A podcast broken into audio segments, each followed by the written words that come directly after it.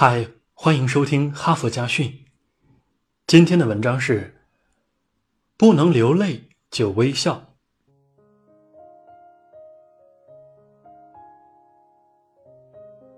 在美国艾奥瓦州的一座山丘上，有一间不含任何合成材料、完全用自然物质搭建而成的房子。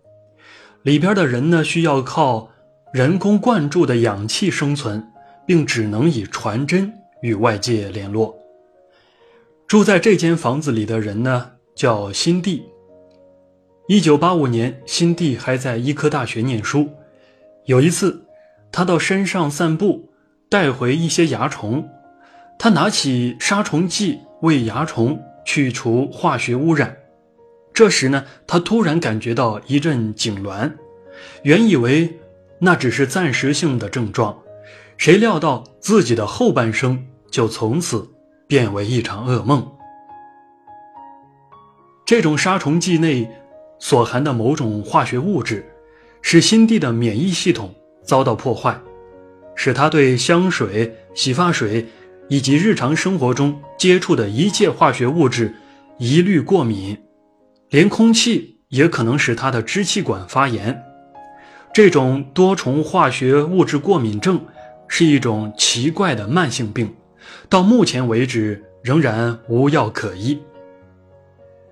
患病的前几年，辛蒂一直流口水，尿液变成绿色，有毒的汗水刺激背部，形成了一块块的疤痕。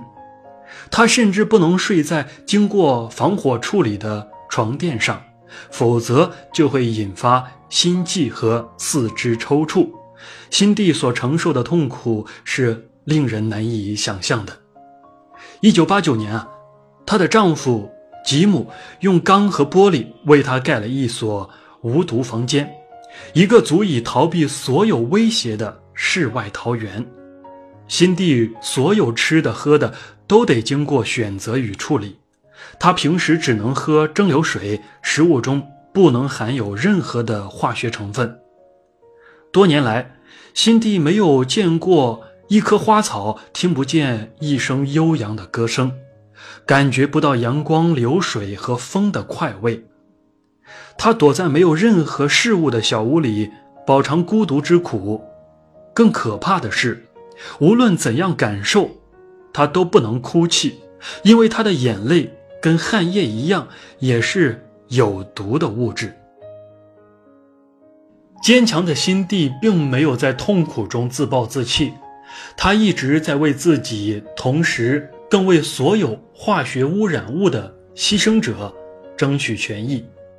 辛蒂生病后的第二年，就创立了环境接触研究网，以便为那些致力于此类病症研究的人士提供一个窗口。一九九四年，辛蒂又与另一组织合作。创建了化学物质伤害资讯网，保证人们免受威胁。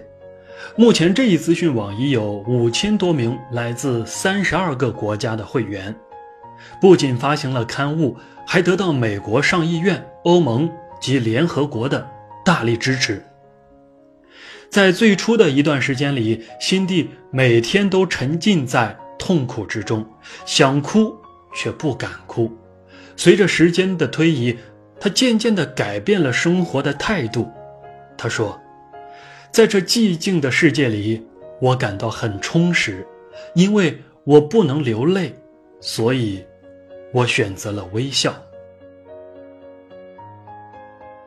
当灾难降临，人可以努力地回避；如果回避不了，可以抗争；如果抗争不了，就得承受。”要是承受不了，就哭泣流泪；如果连流泪也不行，可能就只有一种选择：绝望和放弃。